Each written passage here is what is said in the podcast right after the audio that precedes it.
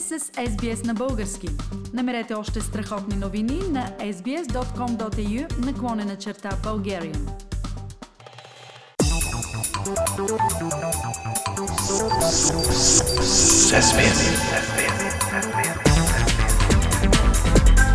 Акценти на седмицата. Пламен, парламентарните избори в България са на 4 април, но дали заради пандемията ще се проведат пълноценно? Какво се очертава? В момента България е в нова, трета фаза на инфекцията фили.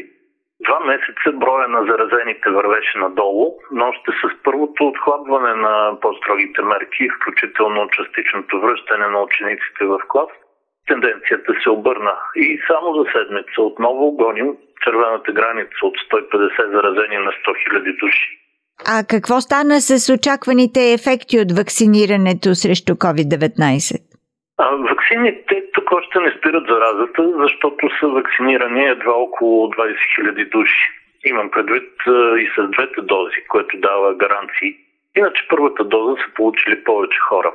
Но числата не са обнадеждаващи като цяло. Тази работа е отнела на здравната система цял месец и половина – Време, през което бяха вакцинирани десетина милиона британци, например. Какви според теб са причините за забавянето на ваксините в България? Специалистите казват, че в системата цари хаос, а нещата едва ли ще се поправят бързо, ако, както се очаква, вакцинацията започне да се прилага от личните лекари. Друга причина са забавените доставки на вакцини от самите производители – а третата е нежеланието на хората да се вакцинират. Добре, Пламен, но ако нещата продължат да се влушават, наистина стои въпросът за отражението на пандемията върху предстоящите парламентарни избори. А, да, този въпрос наистина стои и се предвижда един основен политически ефект. Че страховете около вируса ще намалят още допълнително и без това ниската избирателна активност, която се очаква. А това пък е в полза на трите партии с по-големи твърди ядра ГЕРБ, Българската социалистическа партия и Движението за права и свободи. Както сочат прогнозите, обаче тези партии ще са с най-добри резултати на изборите. Но ще може ли някой да се стави правителство? За сега звучи практически невъзможно, Фили, заради силните противоречия и хаотичната политическа конфигурация, очаквана в бъдещия парламент. Да, следващия кабинет ще се състави трудно и то не заради заканата на Христо Иванов, лидер на малката партия Да България, че партията му няма да се коалира с нито една от трите основни формации. Просто при липса на реална политическа альтернатива в страната може да се стигне до отдавна от очаквания италиански модел. Тоест дълъг цикъл от нови избори и правителства, които се сменят като носни кърпички. Според мен този цикъл трябваше да започне още при второто правителство на ГЕРБ. Много спаси колаборацията точно на Христо Иванов и други уж десни хора като него. А третия кабинет Борисов пък избегна италианския модел с подкрепата на тъй наречените обединени патриоти. Какво ще стане сега? Трудно е дори да се гадае. Пламен, миналата седмица президентът Румен Радев обяви, че ще се кандидатира за втори мандат – Получи ли той очакваната подкрепа от Българската социалистическа партия? Поне не официално ниво, Фили. Ако има някаква задколисна договорка, това е друг въпрос. Но иначе лидера на социалистите Корнелия Нинова публично заяви, че темата ще бъде обсъдена в партията, щом станат ясни резултатите от самите парламентарни избори, за което получи критики от различни крила в доста разединената в момента БСП. В този случай аз съм съгласен с тези вътрешно партийни дисиденти, според които отказа от решение сега е грешка, защото от евентуалната подкрепа за Радев на президентските избори БСП ще ще да получи допълнителни гласове за себе си още на парламентарните. Но в края на краищата продължаваме да чакаме решението на левицата. А доколко българите се вълнуват от европейските въпроси тази седмица?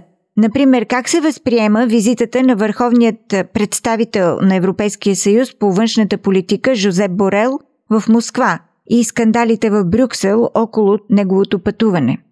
Самата история се отразява в България, Фили, но не съм сигурен, че се следи от масовата публика. Тя е по-скоро от интерес за политици и политолози. Иначе Жозеп Борел отиде в Москва неподготвен и беше попарен от всякъде. Той не получи среща с Путин, не получи разрешение да види в затвора Алексей Навални, а руският външен министр Сергей Лавров буквално му се скара, че Европейския съюз пречи за размразяване на отношенията с Русия. Така Борел се върна в Брюксел унижен и стотина евродепутати вече са подписали искане за неговата оставка, макар че председателя на Европейската комисия Урсула фон дер Лайен го защити. Пламен, а как според теб ще се развие историята с Жозеп Борел и какво значение има тя за България? Ако бях на негово място, аз веднага бих си подал оставката, Фили. Но Борел започна кампания за нови санкции срещу Русия. Въпрос, който външните министри от Евросъюза ще обсъдят на 22 февруари. Аргументите на Борел са правилни сами по себе си.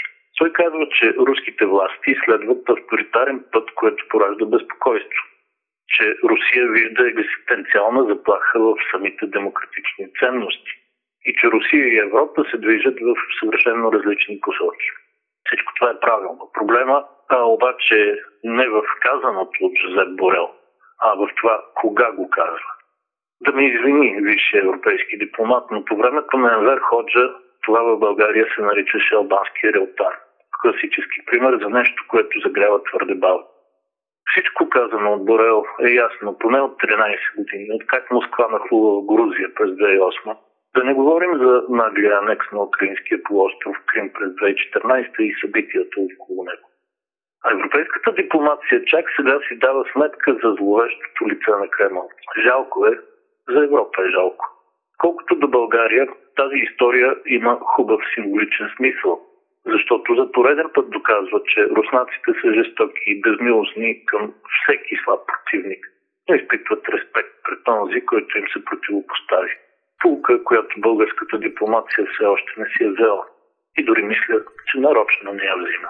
Акценти на седмицата с Пламен Асенов. Харесайте, споделете, коментирайте. Следете SBS на български във Facebook.